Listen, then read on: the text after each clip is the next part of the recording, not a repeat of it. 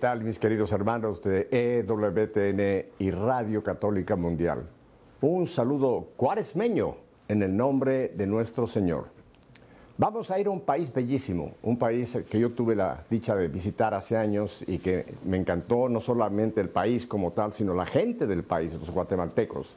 Así que nos vamos a Ciudad de Guatemala, donde tengo el gusto y el honor de tener con nosotros en este día al doctor Arturo Carranza. Doctor, buenos días y muchas gracias por estar con nosotros aquí en EWTN y Radio Católica Mundial. Buenos días, Pepe. Es un gusto, un honor y una bendición poder compartir algunas experiencias con ustedes, eh, pidiéndole a Dios y al Espíritu Santo que nos dirija y a la Virgen Santísima que interceda porque este poco tiempo sea fructífero para todos. Así es, doctor.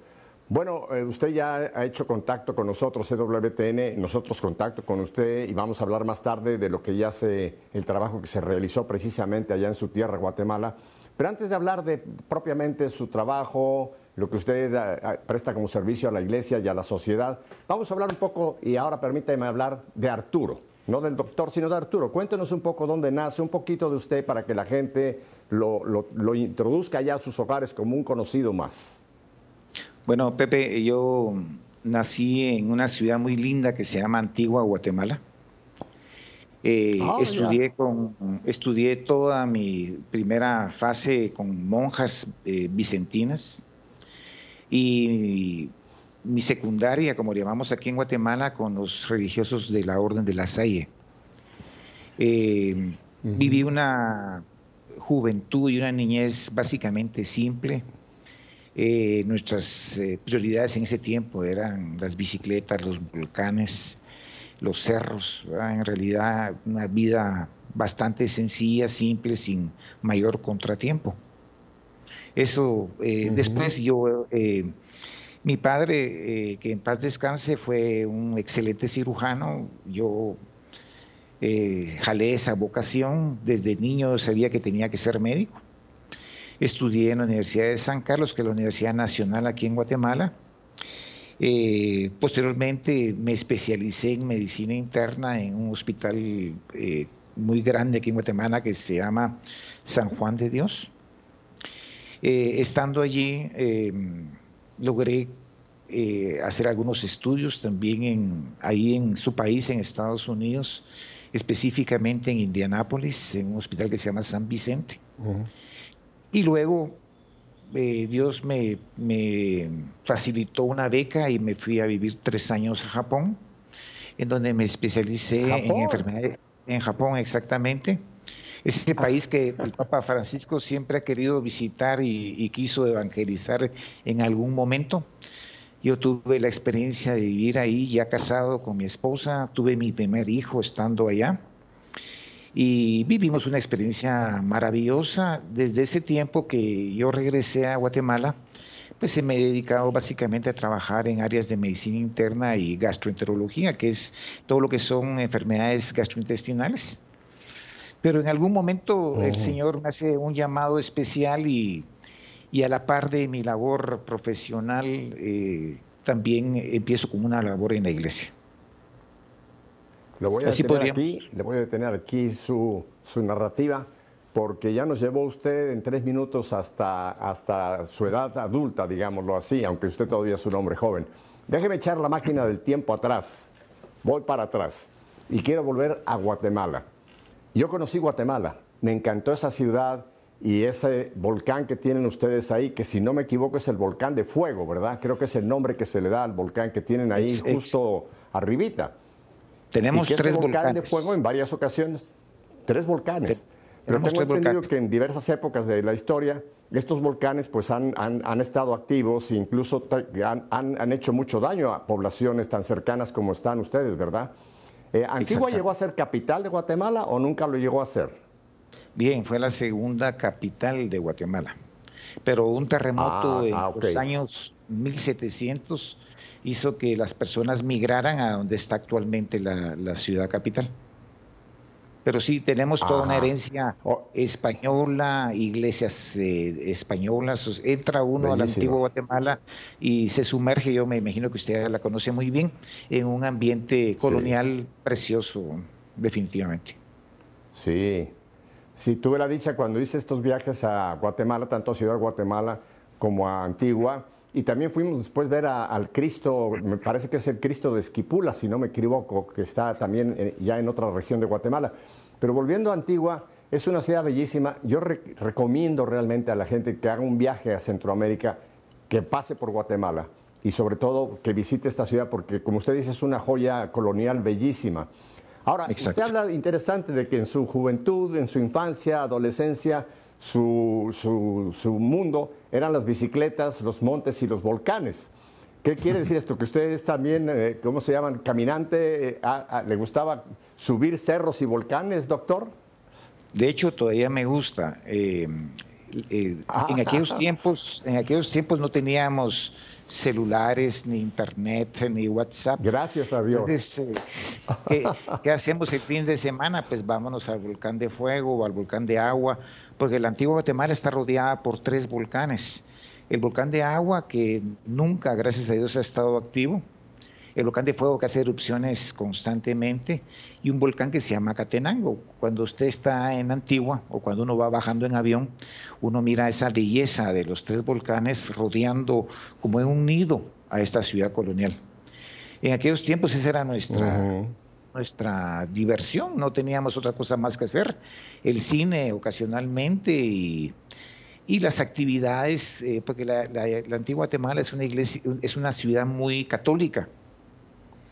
Eh, de hecho, eh, casi no tenemos, no hay iglesias protestantes ahí porque todo el mundo está siempre viviendo, aunque no lo crean, muy fuertemente los ciclos litúrgicos. Por ejemplo, ahorita el miércoles empieza la cuaresma, empiezan las procesiones, empiezan, eh, la gente hace eh, alfombras de serrín o acerrín, como le quieran llamar, pero es, es, una, es una temporada excelente y así cada, cada fase del ciclo litúrgico nosotros la vivíamos con intensidad en Antigua porque esa era nuestra diversión en aquel tiempo. Yo, estuve precisamente en un momento, creo que, me parece, no sé si es para, para miércoles de ceniza que pasamos o para ya los días de la pasión, pero tuve oportunidad cuando estaban eh, empezando, yo no digo a construir, sino es una arte. Estaban eh, preparando esas alfombras de, de, acerrín que usted dice, y es, es realmente una, una, maravilla de arte. La combinación de colores y cómo saben perfectamente las dimensiones y yo decía, bueno, eh, qué pena que esto en un momento pues se vaya a, no a perder, sino se vaya a desbaratar, ¿no? Pero por otro lado yo sé que lo hacen como una ofrenda a Dios. Y eso es lo bonito, ¿no? Que todo ese trabajo es para que pase por ahí la procesión, el Santísimo, etcétera, lo que vaya a pasar por esa alfombra, pero es algo único, esas alfombras de, de Acerrín de Guatemala. Es algo doctor, usted mencionó que no teníamos en aquel tiempo, porque yo, yo, yo soy mucho más eh, mucho más eh, antiguo que usted, si llamamos por el nombre de Antigua. no, créame, le, llevo unos pocos años. Hace muy poco, hace un par de semanas eh, entré al piso 81. Ya, ya estoy cerca del penthouse, pero bueno, todavía, todavía me quedan subir otros pisitos. Pero eh, la infancia que yo viví, me supongo que la de usted, doctor, fue una, una infancia linda, porque efectivamente no estábamos, permítame que use la palabra, como hoy tantos niños y jóvenes, atrapados por la tecnología, el teléfono, la tableta, la computadora. Hoy día los niños y los jóvenes han perdido la capacidad esta que teníamos nosotros de tener pandillas buenas, eh, grupos de amigos, de amigas que jugábamos en la calle, jugábamos canicas, bicicleta, eh, había chicos y chicas y era muy sano el ambiente, ahí no había lo del sexo era una cosa completamente impensable en aquellos tiempos, ¿no? A usted le tocó también vivir esta infancia eh, de, inocencia, esta juventud en que realmente teníamos muchísimas relaciones familiares, pero también sociales con chicos y chicas. ¿No cree usted que eso es un gran daño? Que en cierta forma la tecnología, aunque nos ha traído muchos beneficios, pero por otro lado, pues creo que les hemos robado a nuestros niños y a los jóvenes su juventud. ¿Qué opina usted, doctor? Le hemos robado la infancia y la juventud lamentablemente. Eh, en nuestros tiempos, obviamente, eh, lo máximo era tomarse una cerveza o fumarse un cigarrillo. Ya ah, eso era una cosa, era una cosa que nos, nos espantaba, Y de vez en cuando escuchábamos de alguien que fumaba, por ejemplo, marihuana y, decían, esto es, este sí está perdido totalmente. Pero eh, en realidad no tuvimos, no tuvimos esas experiencias tan fuertes que se viven hoy por hoy. Aquí, lamentablemente, sobre todo en la capital, en Guatemala, eh, siguiendo los esquemas lamentablemente que vienen de otros países, ya a los niños ahora se les ha cortado mucho ese tipo de vida. Eh, yo eh, siempre he pregonado y lo hice, lo hice con mis hijos de que a la par de una formación académica también hicieran un deporte, cultivaran un arte y también vivieran esa herencia religiosa tan linda que nosotros tenemos, que a la larga pues es lo que, lo que le da sentido a la vida y nos complementa en una forma total. Yo veo en mi clínica, aunque yo, no, soy pediatra, veo muchos niños ahora con intestino irritable, con enfermedades gástricas y todo por qué? Por estrés, se los levantan a las 5 de la mañana, los llevan en un bus al colegio, los regresan a las 3, 4 de la tarde a hacer tareas y después a ver televisión, juegos, videojuegos y cuando usted siente tiene una población enferma. Eh, y eso es lo que nos lamentablemente ha ido cambiando también en todos los países, ya no es lo mismo de antes. No, no es lo mismo. Pero creo que eso, eso produce, es mi opinión, yo no soy tampoco psicólogo ni psiquiatra, pero pues por mis años de experiencia que trabajando con mucha gente que sí están en esa línea, han comentado que esa etapa de la vida, la niñez, la pubertad, la adolescencia, es importantísima en todo lo que es la formación de un carácter, un carácter bien, bien ubicado, una una mente bien ubicada. Y por eso tenemos hoy día el, alto índice de suicidios, doctor, que hay entre niños, entre adolescentes, entre jóvenes porque llega un momento en que, eh, aunque están eh, queriendo en esa etapa de la vida buscar algo, ya les hemos privado de una formación que tendría que ser normal en su carácter. Entonces creo que estamos produciendo un daño muy grande para las generaciones actuales y futuras. Déjeme le cuento una anécdota que dijo usted de tomar una cerveza, fumar un cigarrito. Mi primer cigarrito, yo tenía un amigo que vivía en la casa enfrente de la mía y se estaba construyendo un edificio. Y entonces este consiguió de su papá, su papá era una persona que eh, visitaba mucho a las cárceles y les llevaba cigarritos y le logró sacar una cajetilla. Era un tabaco negro de esos. Y para que no nos vieran, nos subimos a ese edificio y arriba había unos tinacos donde se deposita el agua, pero todavía no había agua. Nos metíamos al tinaco a fumar para que no nos vieran. Excuso decirle que cuando bajábamos olíamos a tabaco a dos millas de distancia y nos daban unas buenas, unas buenas nalgadas. Niños, ya se fueron a fumar. No, nosotros no fumamos. Pero casi nos salía humo de la ropa metidos en un tiraco para que no nos viéramos. Sí, Esas etapas de la vida, qué, qué cosa, ¿verdad? Era una etapa linda. Doctor, siempre linda y definitivamente. Esas travesuras. Doctor, y, y, ya entonces ya nos habló usted de sus estudios Ahora, eh, cuénteme una, situación. Usted obviamente ya también lo, compartió, usted un hombre casado. ¿Dónde conoció a su esposa? ¿En Japón o, en Guatemala? No, no, no, no. No, ella ah, es guatemalteca. casados a Japón? Sí, es guatemalteca, la conocí, es de, odontóloga, es dentista. Y la conocí en una reunión mm. profesional.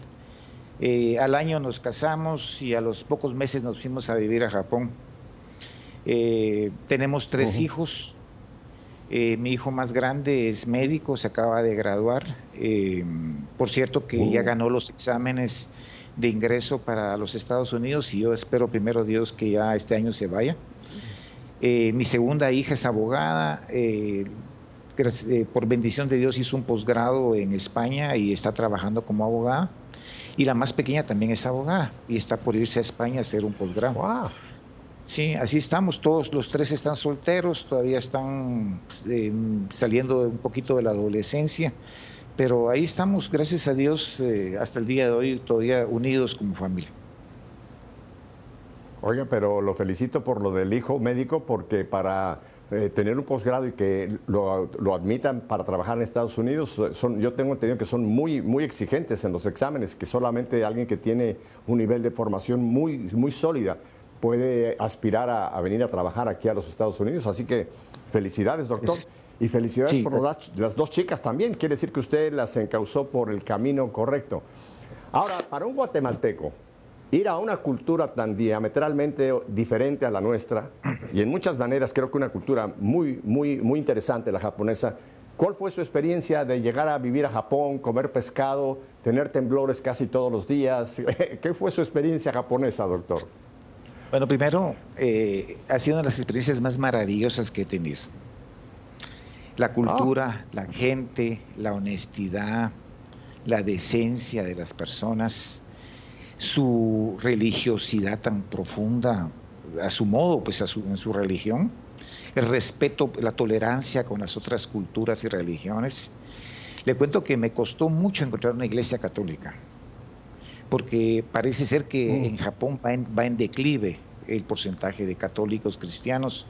Sin embargo, logramos encontrar cerca del hospital donde yo trabajaba una iglesia muy dinámica con un sacerdote de origen canadiense que tenía 40 años de vivir en Japón, misionero al 100%. Eh, pero una iglesia muy viva. Eh, constantemente los domingos mirábamos gente que se bautizaba, eh, participaban en todas las actividades de tipo religiosa y sobre todo eran muy solidarios, muy solidarios.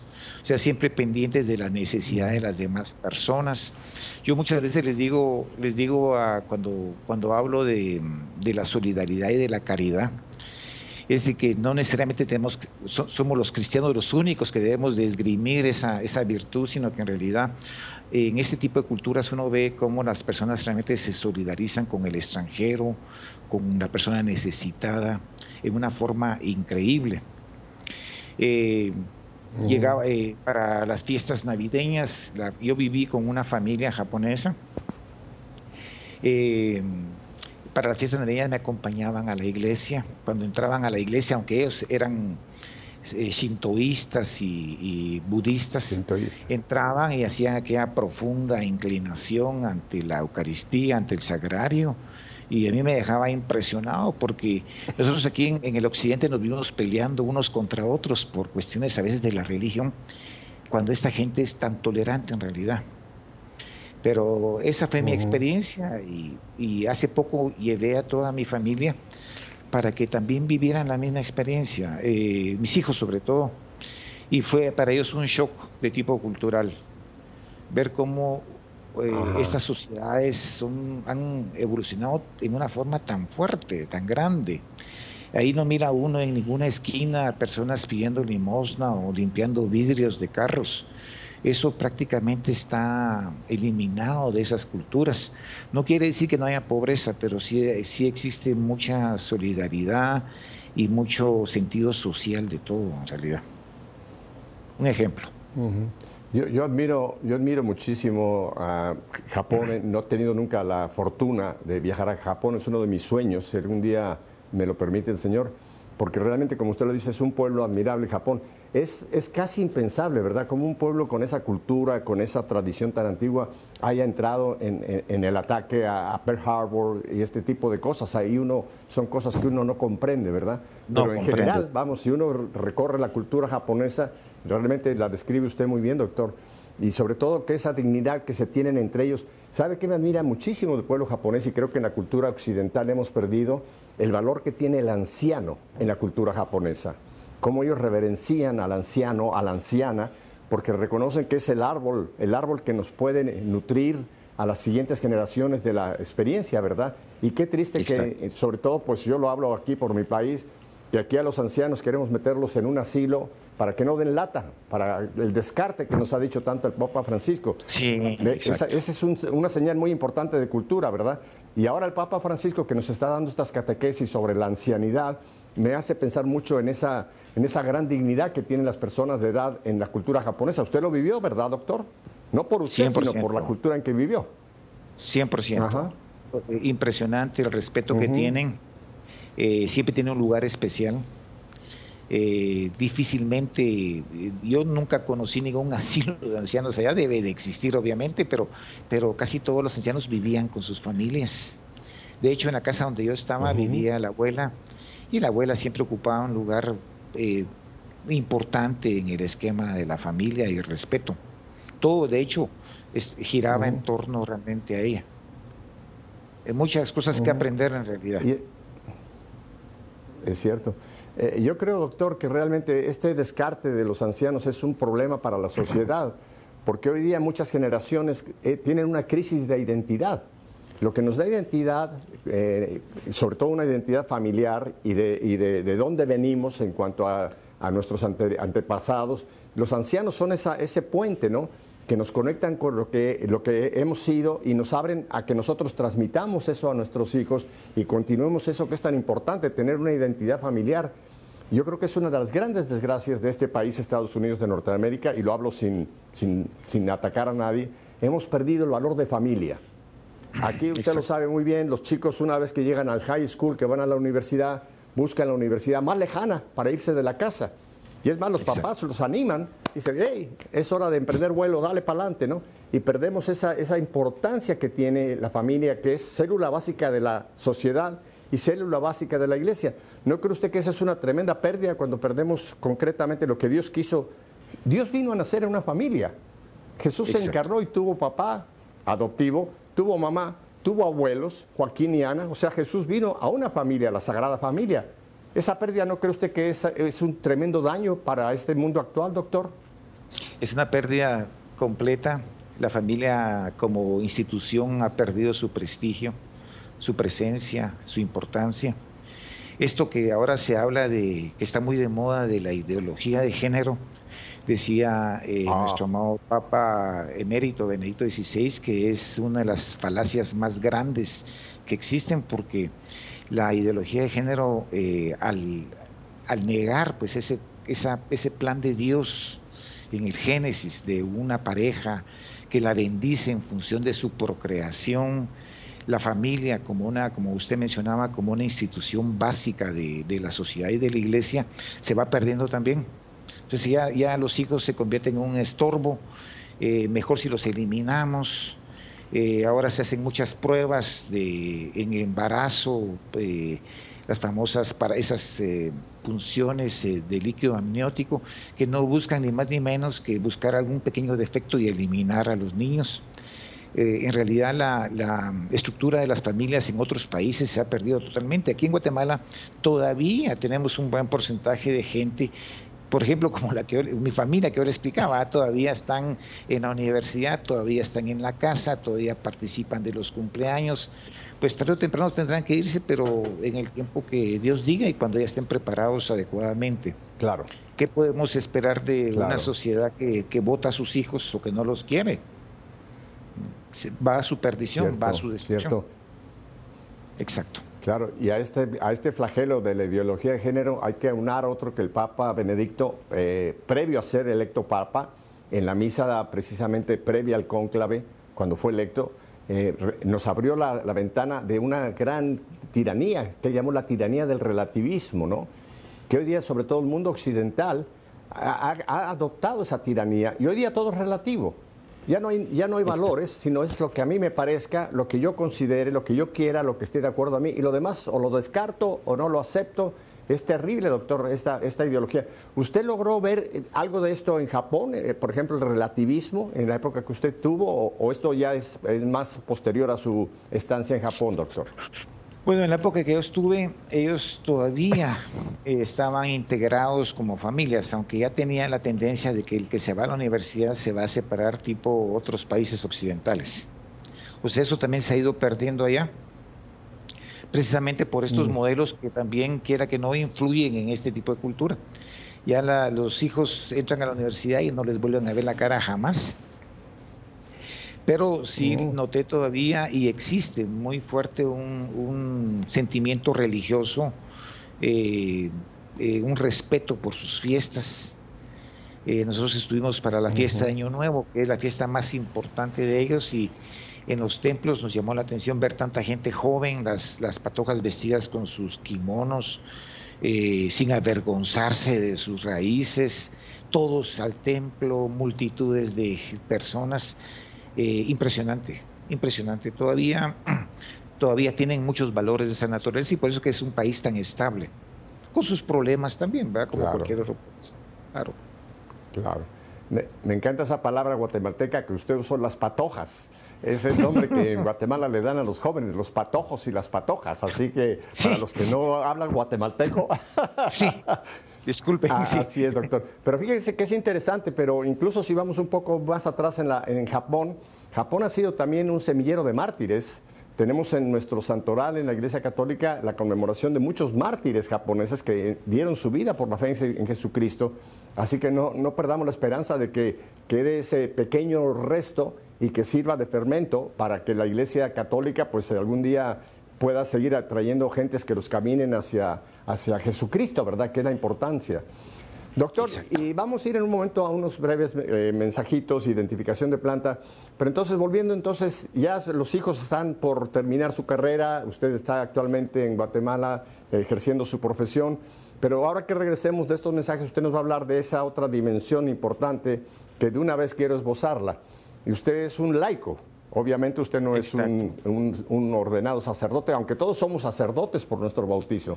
Pero me va a interesar mucho que usted nos hable del papel que tiene el que no es un consagrado propiamente, o sea, un religioso, religiosa o, sacerdote, el papel que tenemos que en este momento tener en la iglesia, porque doctor, quiero esbozarlo de una vez y creo que usted me puede dar su opinión. Creo que estamos viviendo una gran crisis dentro de nuestra iglesia católica apostólica, que es la apostasía. Hoy día, ¿cuántos católicos que se, se llaman católicos no viven su fe? Dicen que son católicos, pero es lo que ya nos ha dicho desde Vaticano II. Creo que ese punto que esbozaba Vaticano II, el divorcio entre fe y vida, se está dando muchísimo en nuestra iglesia y muchos ya no viven su fe. Y uno que no vive su fe, pues es un apóstata. Hay el apóstata oficial, el que se declara públicamente y dice, ya no creo. Pero hay el que con sus hechos no vive su fe, también son apóstatas. Entonces me interesa mucho que usted nos, nos vaya a hablar del papel que debemos tener dentro de la iglesia, los que formamos este conglomerado, que es el más numeroso, que somos los laicos. Brevemente, antes de irnos a un descanso, ¿usted qué, qué dónde ha hecho este, esta observación o esta visión de, laico? En un minuto, doctor, antes de que vayamos al break. ¿En dónde la, en dónde la he vivido o la he experimentado? Bueno, en mi trabajo, en mi trabajo en la iglesia y, viendo pues las experiencias de otras iglesias en otros países de cómo ha declinado también el número de personas comprometidas, pues eh, laicos comprometidos en la iglesia, debido a, factores que podemos ir analizando poco a poco en esta segunda fase que vamos a tener con mucho gusto. Bueno, pero ya usted nos dio una pista, o sea, es su propia observación, su propia experiencia de ver lo que está pasando en Guatemala y por ende yo diría que en el resto del mundo, donde quiera que se encuentre la Iglesia Católica Apostólica y en el caso nuestro la Iglesia Apostólica Romana. Vamos pues, doctor, a este breve descanso, estos breves mensajes, identificación de planta, pero les voy a dar un consejo. No se le ocurra cambiar de dial, porque a lo mejor se mete usted en donde no debe. Quédese con nosotros en EWTN y Radio Católica Mundial. El doctor y un servidor, volvemos enseguida. Gracias, gracias.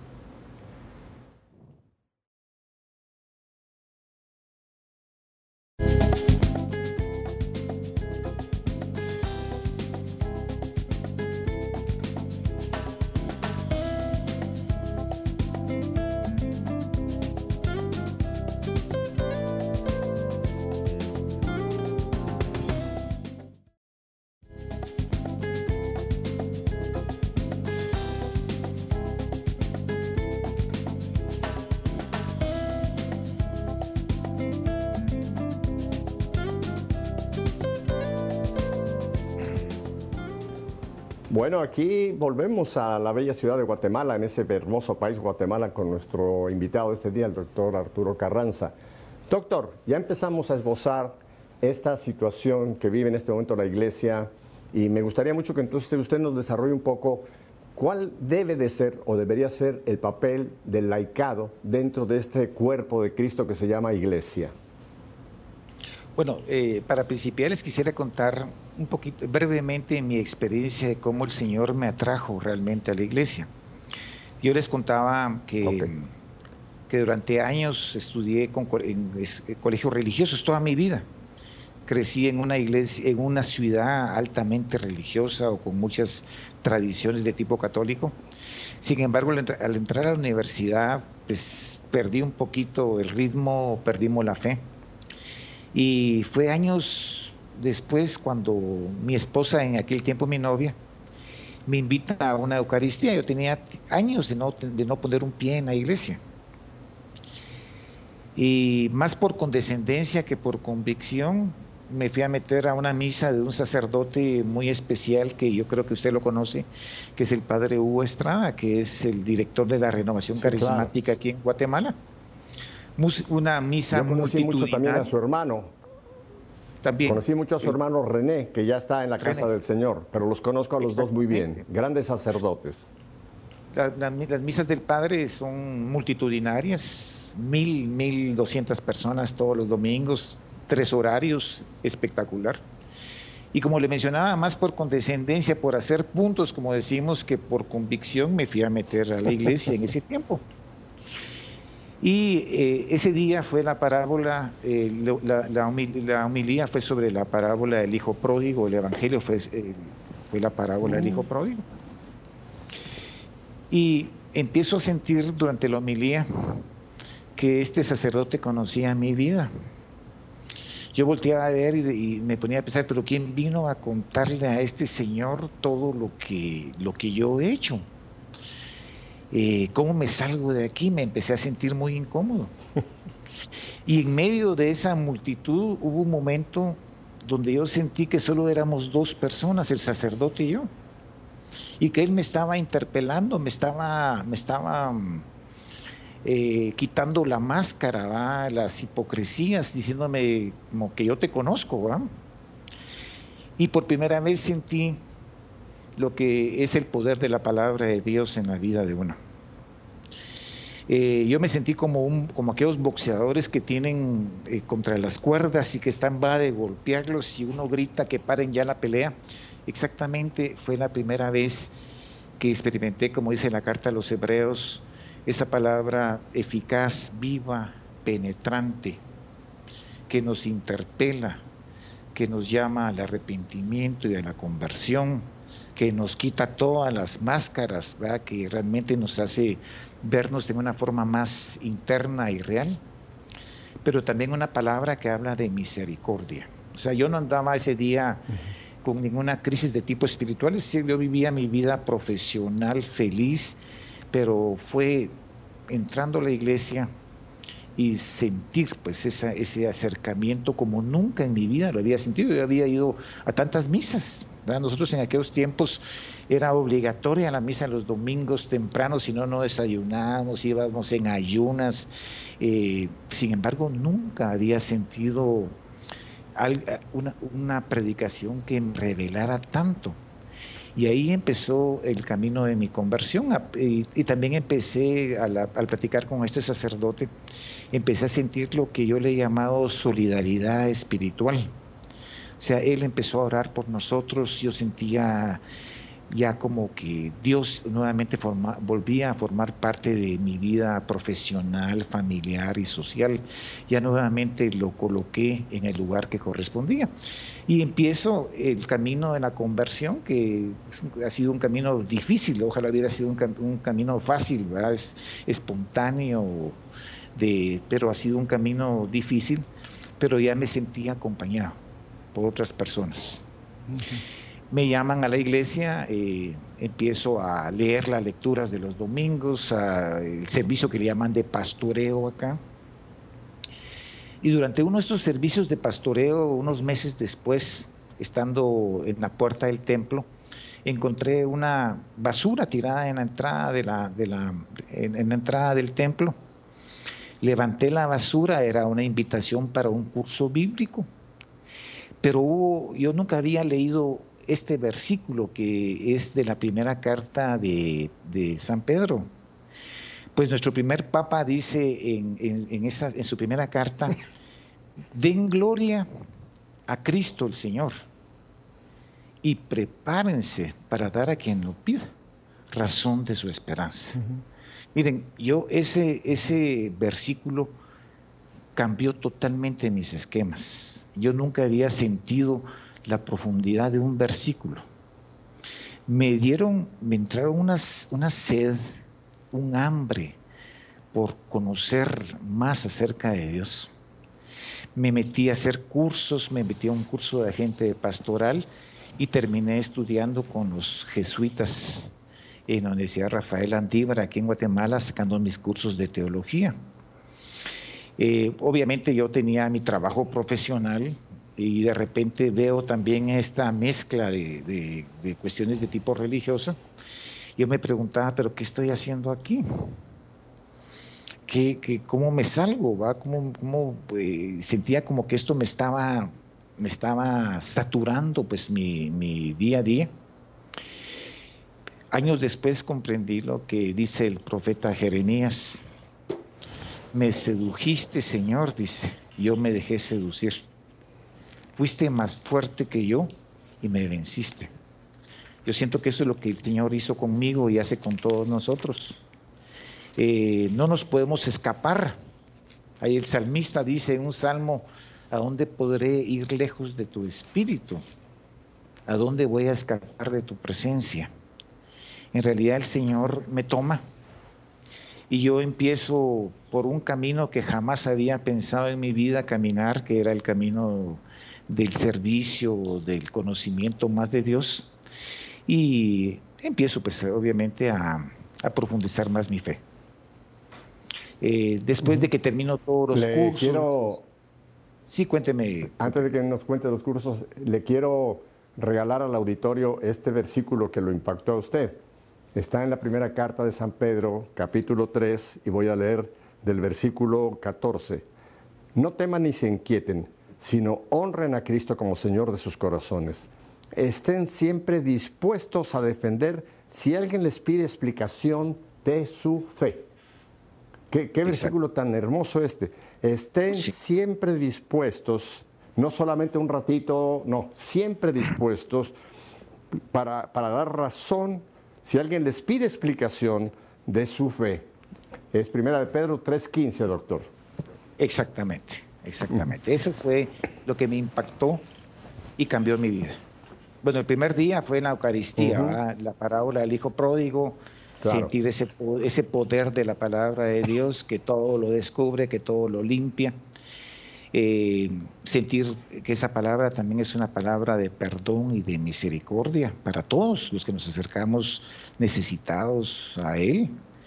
Eh, yo, yo, tengo un autor que es favorito mío, que tengo casi que todos los libros, es un obispo que ya murió, que se llama Fulton Sheen, se llamaba Fulton Sheen. Sí, claro. Eh, él, tenía, él tiene un libro en donde habla de la palabra de Dios y dice que la palabra de Dios es como ponerse entre dos corrientes de alta intensidad una corriente que habla de arrepentimiento y conversión, pero hay otra, otra corriente que habla de misericordia.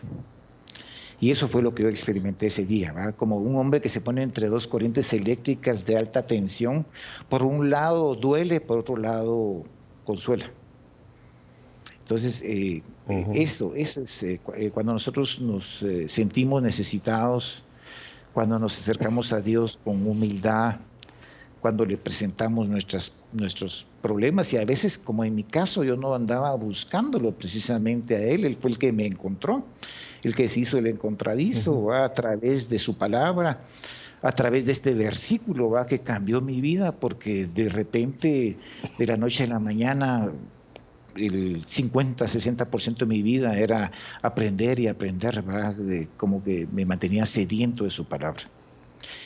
Eso ha cambiado mi vida. Eh, durante, ahora soy maestro de una escuela bíblica eh, donde trabajamos, hemos, hemos graduado miles de personas como agentes de, pastoral y me dedico a dar enseñanzas en donde me lo piden, ¿verdad? porque yo siempre siento que, que Dios eh, no se deja ganar en fidelidad ¿verdad? y siempre siento la bendición de Él en mi vida.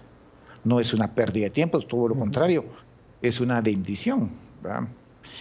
Eh, yo me recuerdo que en una ocasión eh, le hicieron homenaje a un sacerdote que había sido un maestro de todos los tiempos y me encontré con una profecía del profeta Daniel en donde el profeta Daniel menciona que los que guiaron a muchos por el buen camino van a brillar como estrellas toda la eternidad. Y es cierto, yo he sentido la bendición de Dios en mi vida. Yo a veces le digo a la Virgen Santísima, mira, yo he hablado bien de ti, ahora tú ayúdame a hablar bien de mí. En esta conferencia, por ejemplo, que tengo que dar de tipo médico, y siempre he visto la, presencia de, Dios en mi vida. Hay otro texto, doctor, que usted lo conoce porque pues ahora resulta de que usted es, profesor en, teología y Biblia. Yo soy un simple principiante, pero me recuerdo mucho este pasaje también de Pablo que dice que nosotros somos embajadores de Cristo en la tierra. Y esto es importantísimo, este pasaje también, porque cada bautizado, cada bautizado, eh, al recibir ya esa incorporación al cuerpo de Cristo, el Señor nos dice, ahora tú vas a ser mi embajador. Un embajador es quien representa a un país en un país extraño, pero ese embajador tiene que ver con los asuntos de todos estos ciudadanos en esa, en esa realidad, esa embajada, ¿no? Y yo creo que esto lo hemos perdido los laicos, ¿no? Hemos pensado que son los curas, quizás las monjas las que se dediquen a, proclamar la palabra, a dar catequesis, en fin, y no, cada uno de nosotros, usted lo ha apuntado, tenemos ese llamado. Claro, hay carismas, ¿no? Hay quien tiene el carisma de predicación, el carisma de enseñanza, el carisma de sanación, etcétera pero yo creo que todos y que ojalá con este ejemplo suyo nos enteremos de que cada bautizado estamos llamados a ser parte activa del cuerpo de Cristo. Doctor, ¿a qué achaca usted que haya esta, esta adormición o esta, como yo la llamo, que es dura la palabra, pero es la realidad, esta apostasía de la fe de tantos católicos? ¿Cuál cree que es la, usted como médico, cuál es su diagnóstico y cuál podría ser la solución a esta realidad que estamos viviendo, doctor?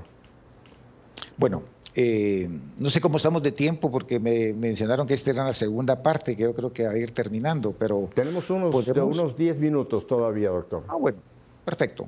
Eh, yo pienso que lo primero que tenemos que entender es que ya el cristiano católico no va a ser de en adelante una persona que lo, que lo es por herencia, pues porque mis papás y mis abuelos lo fueron. Tampoco va a ser eh, un cristiano católico o alguien que que se aferra a algunos conocimientos de tipo intelectual acerca de la religión, ni mucho menos alguien que es católico por la explosión demográfica, ¿verdad? porque somos un, país que nos vamos multiplicando y todos aparentemente más católicos. No, yo pienso que el, el servidor, el laico comprometido con la iglesia, el auténtico cristiano, tiene que ser alguien que haya experimentado algo que haya tenido una experiencia íntima con Dios. Tiene que ser un hombre místico, una mujer mística. Cuando uno habla de la palabra eh, místico, eh, no hay que entender un místico al, estilo de San Juan de la Cruz o de Santa Teresa o de San Francisco o de Don Bosco, no. Yo le llamaría un místico de baja intensidad eso es lo que debe ser el, laico, el cristiano comprometido.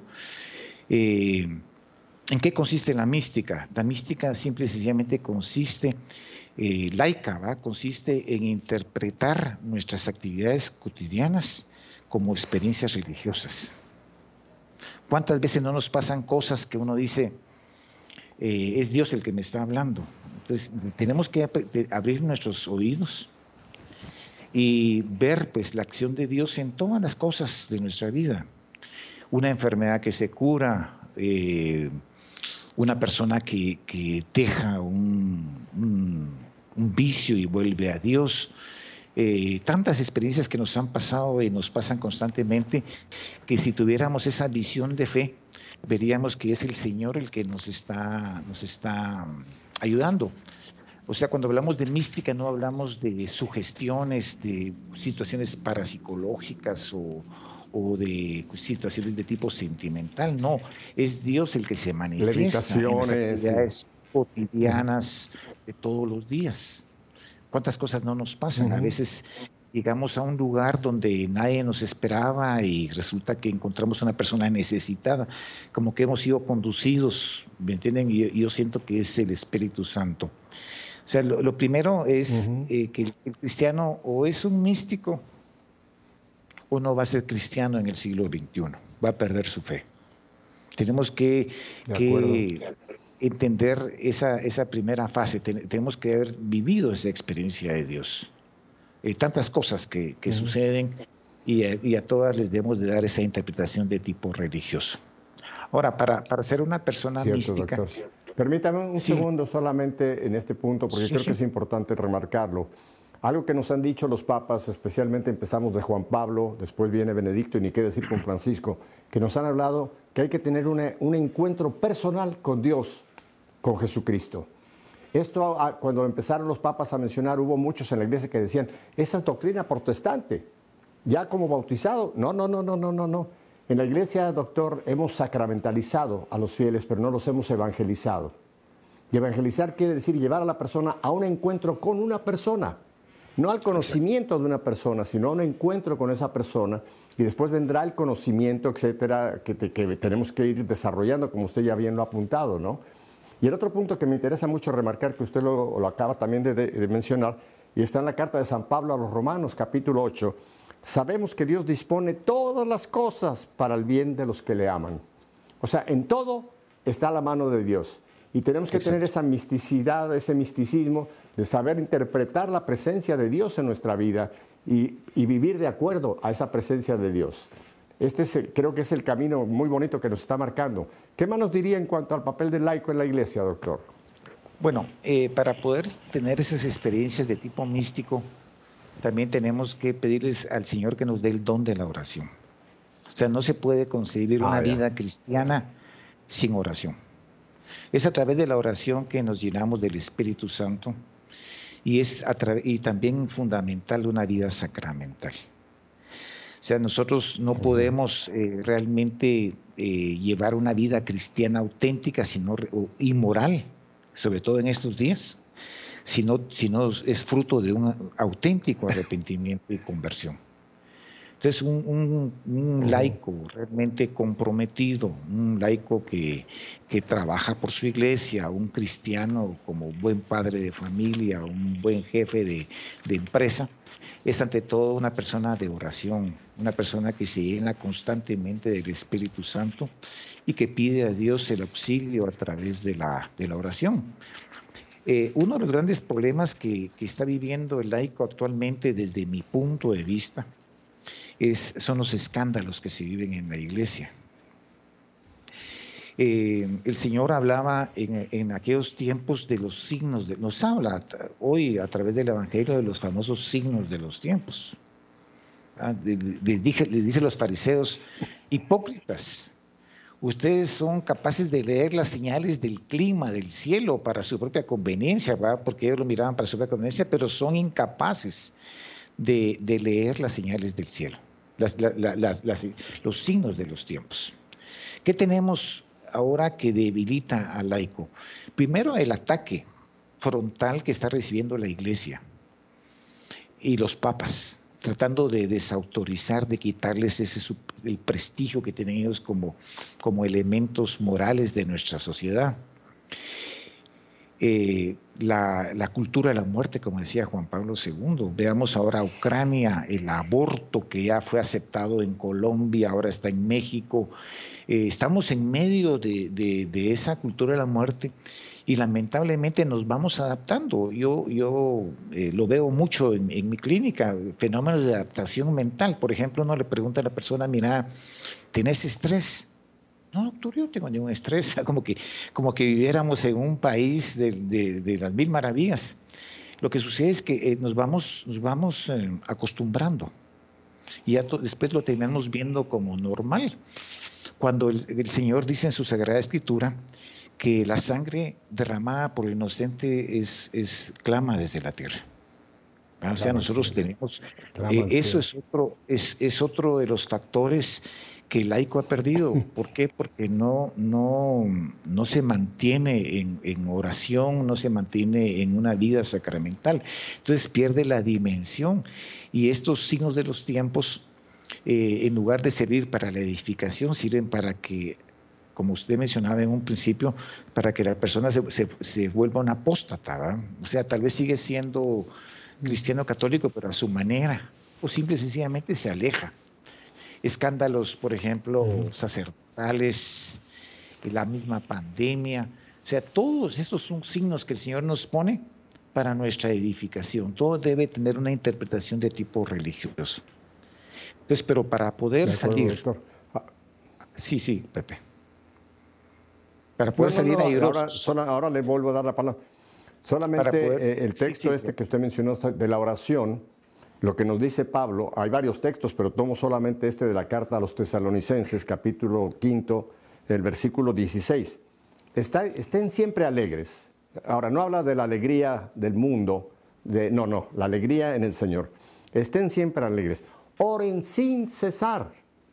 No, no, no oren cinco minutos cuando se persinan o rezan un Padre Nuestro, eso está muy bien, pero hay la vida de oración. Yo la, yo la pongo la analogía, doctor, con lo que dice Lucas 15, ¿no? La vida y los sarmientos, el tronco y la rama. Si yo no recibo del tronco la savia, soy una rama muerta. Exacto. Y ese tronco es Cristo y la savia que Él nos, eh, nos inyecta es la oración. Sin oración estamos secándonos y será muy triste nuestro fin. En este tres, dos minutitos que me quedan, ¿cuál sería su resumen, doctor?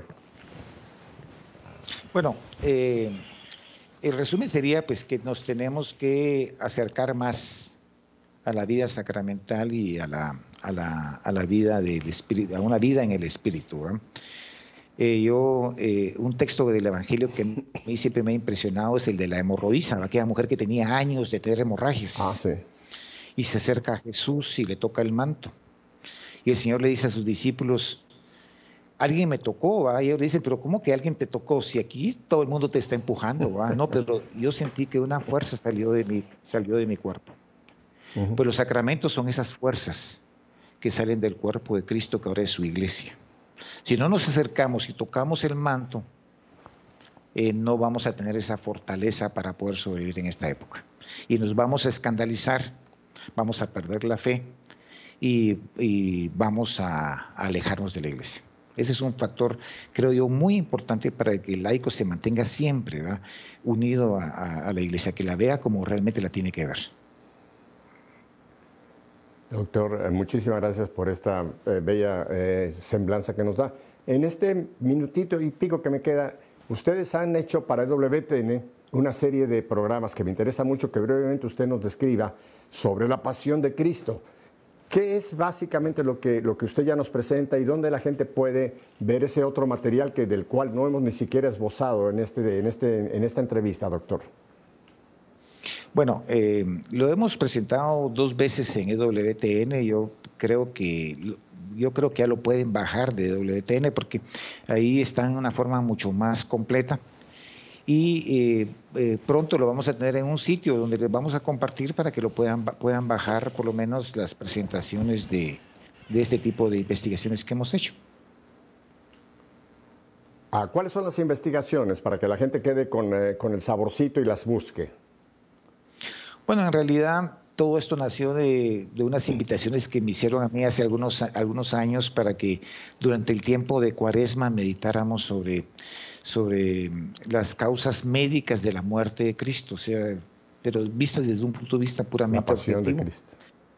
La pasión de Cristo y todo esto nos ha llevado realmente a profundizar cada año, a investigar, eh, ver las visiones de Sor Faustina, de tantos santos, eh, que nos han ido enriqueciendo realmente sobre lo que la pasión realmente representa para todos nosotros.